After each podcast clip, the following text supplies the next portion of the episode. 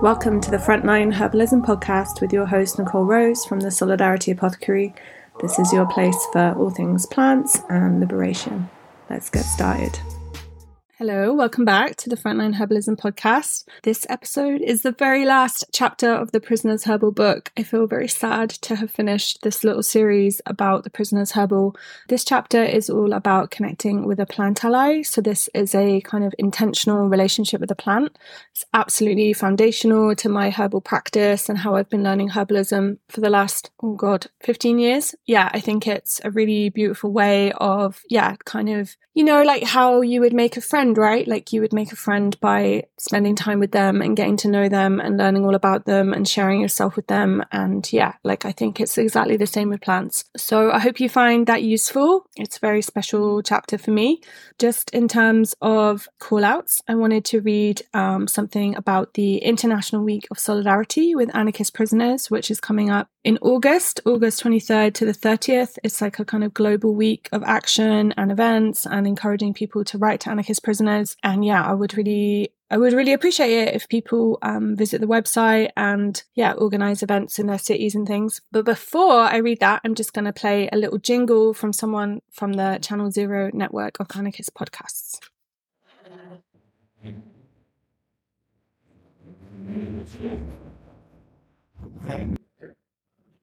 I'd say burn it down!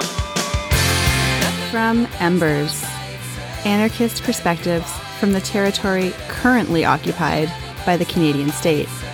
Find us wherever you get your podcasts or on the Channel Zero network.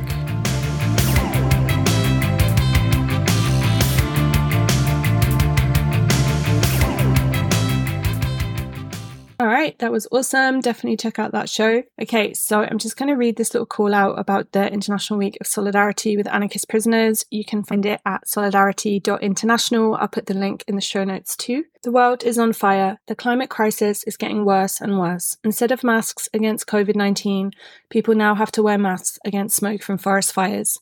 At the same time, huge areas are getting flooded due to heavy rain caused by the ongoing pollution of the environment. Nothing of that is caused by individual decisions of the people.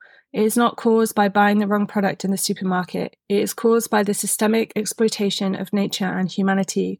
Governments and big corporations are the ones steering us into a climate catastrophe that, at this point, seems to be unstoppable. Governments and big corporations that created a world where wealthy people are more important than others. This was especially visible while the global media had nothing better to do than talking for five days about a missing submarine filled with five rich people, while hundreds of others are dying in the Mediterranean Sea during their try to get chances for a better life. Extreme right, conservative, and authoritarian politics are increasing all around the world. Some use it to start wars and kill thousands of people. Some build fences and guard what they think is their property, and others use it to arm up in the digital world. Surveillance has increased, and the states are leaping more and more into our private spaces, analysing our private conversations and collecting data about us with a depth of detail we could have never imagined. The tools of the states to crush resistance, crush even the idea of fighting the system, are sharpened with every minute. Many anarchists, anti authoritarians, environmental activists, and anti fascists around the world face repression because acting anonymous in a digitized world is as difficult as never before. With all the obstacles put into our way during the struggle for a better world, anarchist ideas and values remain important. In times of crisis, methods of collective organizing, mutual aid, and the principle of solidarity start to shine. The system will fall apart, and we should get ready to take back a world that was stolen by companies, yacht owners, and the war industry. A world that was meant for everyone. And while our friends are put behind bars and states try to hide them in the darkest corners of their prisons, we will not hold still but fight till they are free again. Let's break out together. This is why we are calling again for the International Week of Solidarity with Anarchist Prisoners do some action of solidarity, write letters, organize speeches or film screenings, make our comrades visible on the streets with a banner drop or a graffiti, and let them show that they are in our hearts and that we are fighting together. Let's remember those who fought against this injustice and paid with their lives. No one is free till all are free. All right, that just gave me goosebumps. Um, so yeah, check out the website solidarity.international. There's some really beautiful posters this year with um, bunny rabbits on them. So please, yeah, please share those and yeah, enjoy learning about plant allies. And yeah, just let, I would lo- also, I would love to hear how you found this episode and if there's like a particular plant that's jumped out to you. Cause I talk about plants choosing you, not just you choosing them. But I would, yeah, it'd mean a lot to me if you drop me an email or message saying that you've started developing a relationship with a plant. Um, that would be awesome. Okay. Thanks.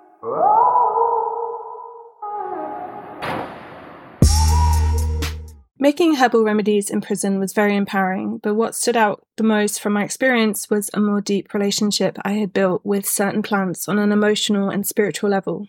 In this section, I want to introduce the idea of plant allies and the diverse ways you can connect with plants even in a prison courtyard. Connecting with a plant ally is an intentional way of getting to know a plant, as well as being open to being supported by it in different ways. Alright, choosing your plant or letting it choose you. Generally, but not always, people choose their plant allies and connect deeply with one plant at a time. However, it's sometimes more than one.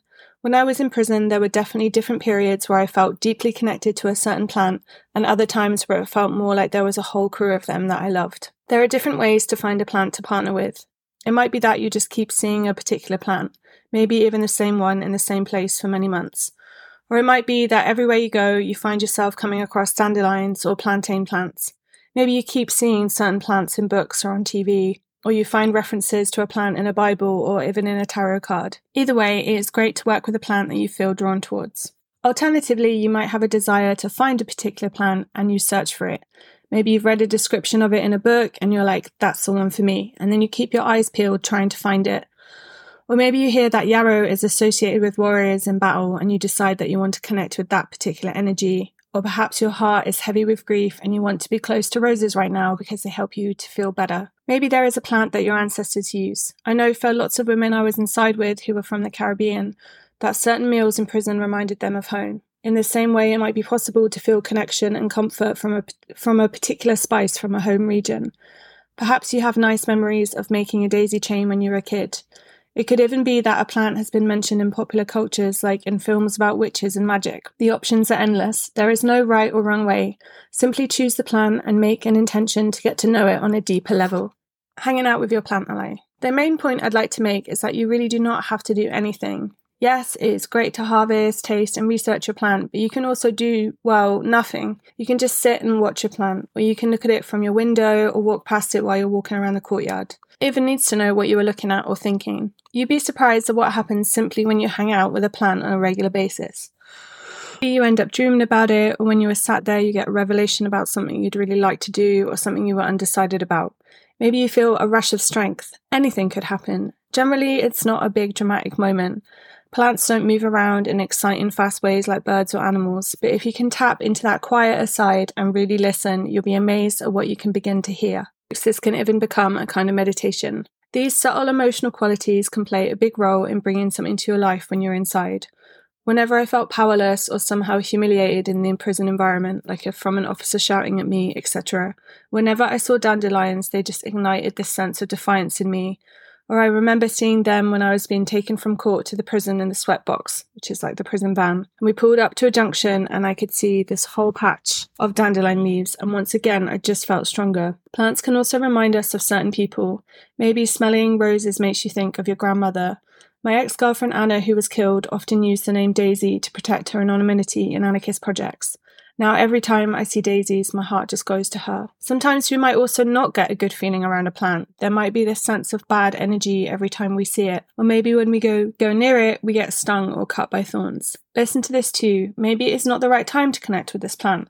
Or maybe there is wisdom in that message too. Honestly, I cannot emphasize enough that there is no right way. Just take a dive and see what happens. Engage in your senses. We learn about plants not only in books, but also via our own senses of sight, smell, taste, and touch. While there are some poisonous plants, if you have properly identified your plant and researched its safety, then you can for sure start experimenting. This might include making and tasting teas or nibbling a bit of leaf or root.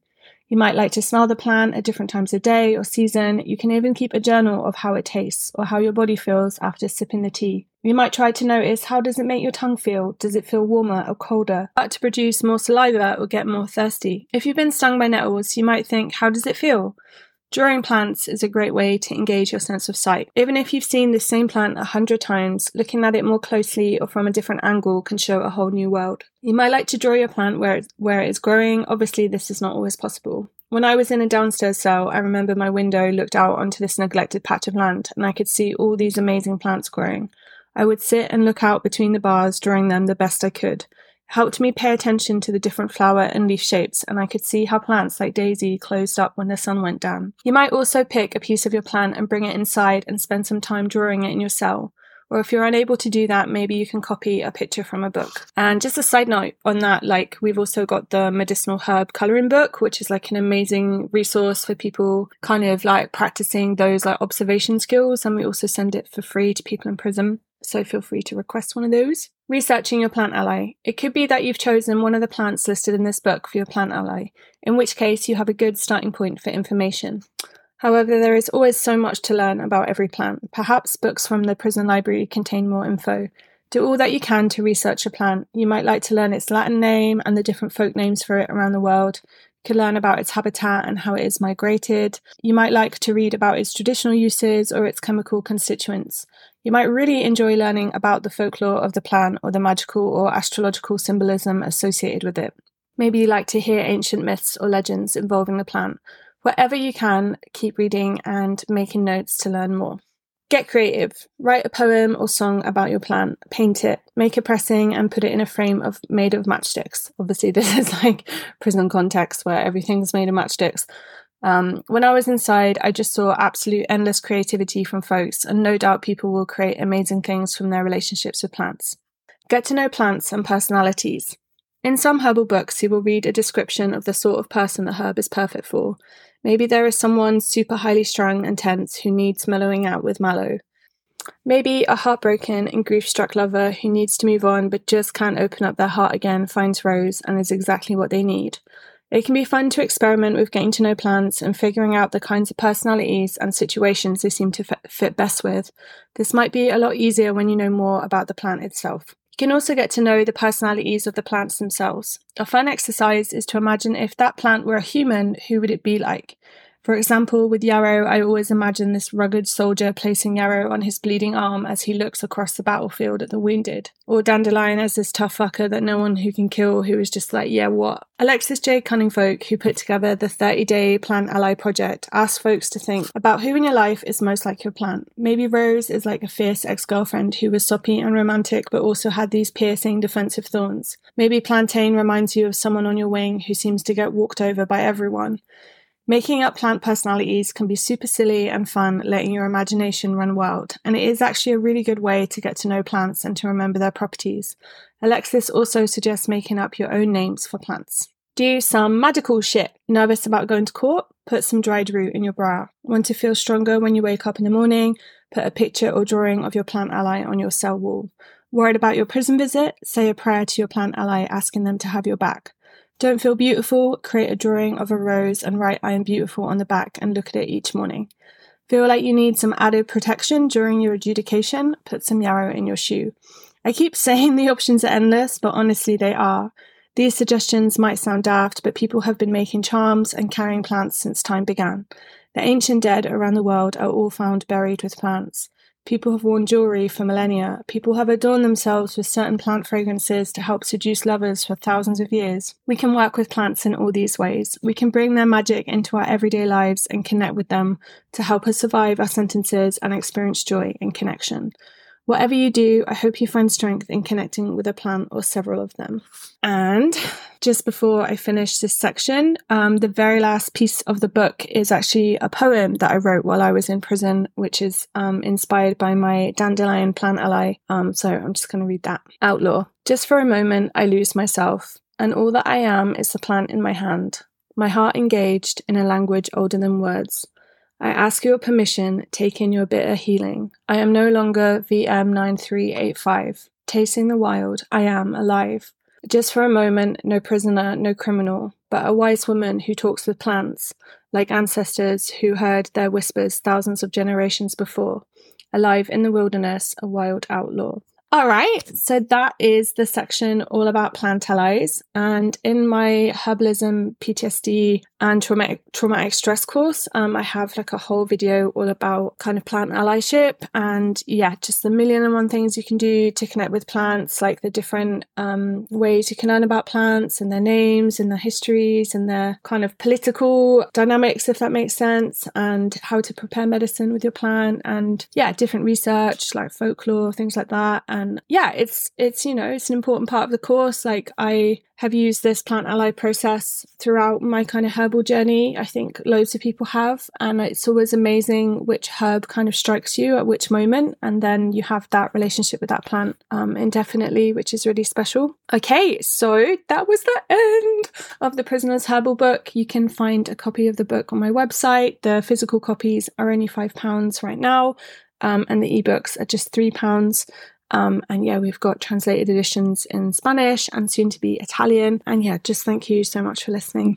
Thanks so much for listening to the Frontline Herbalism podcast. You can find the transcript, the links, all the resources from the show at solidarityapothecary.org forward slash podcast.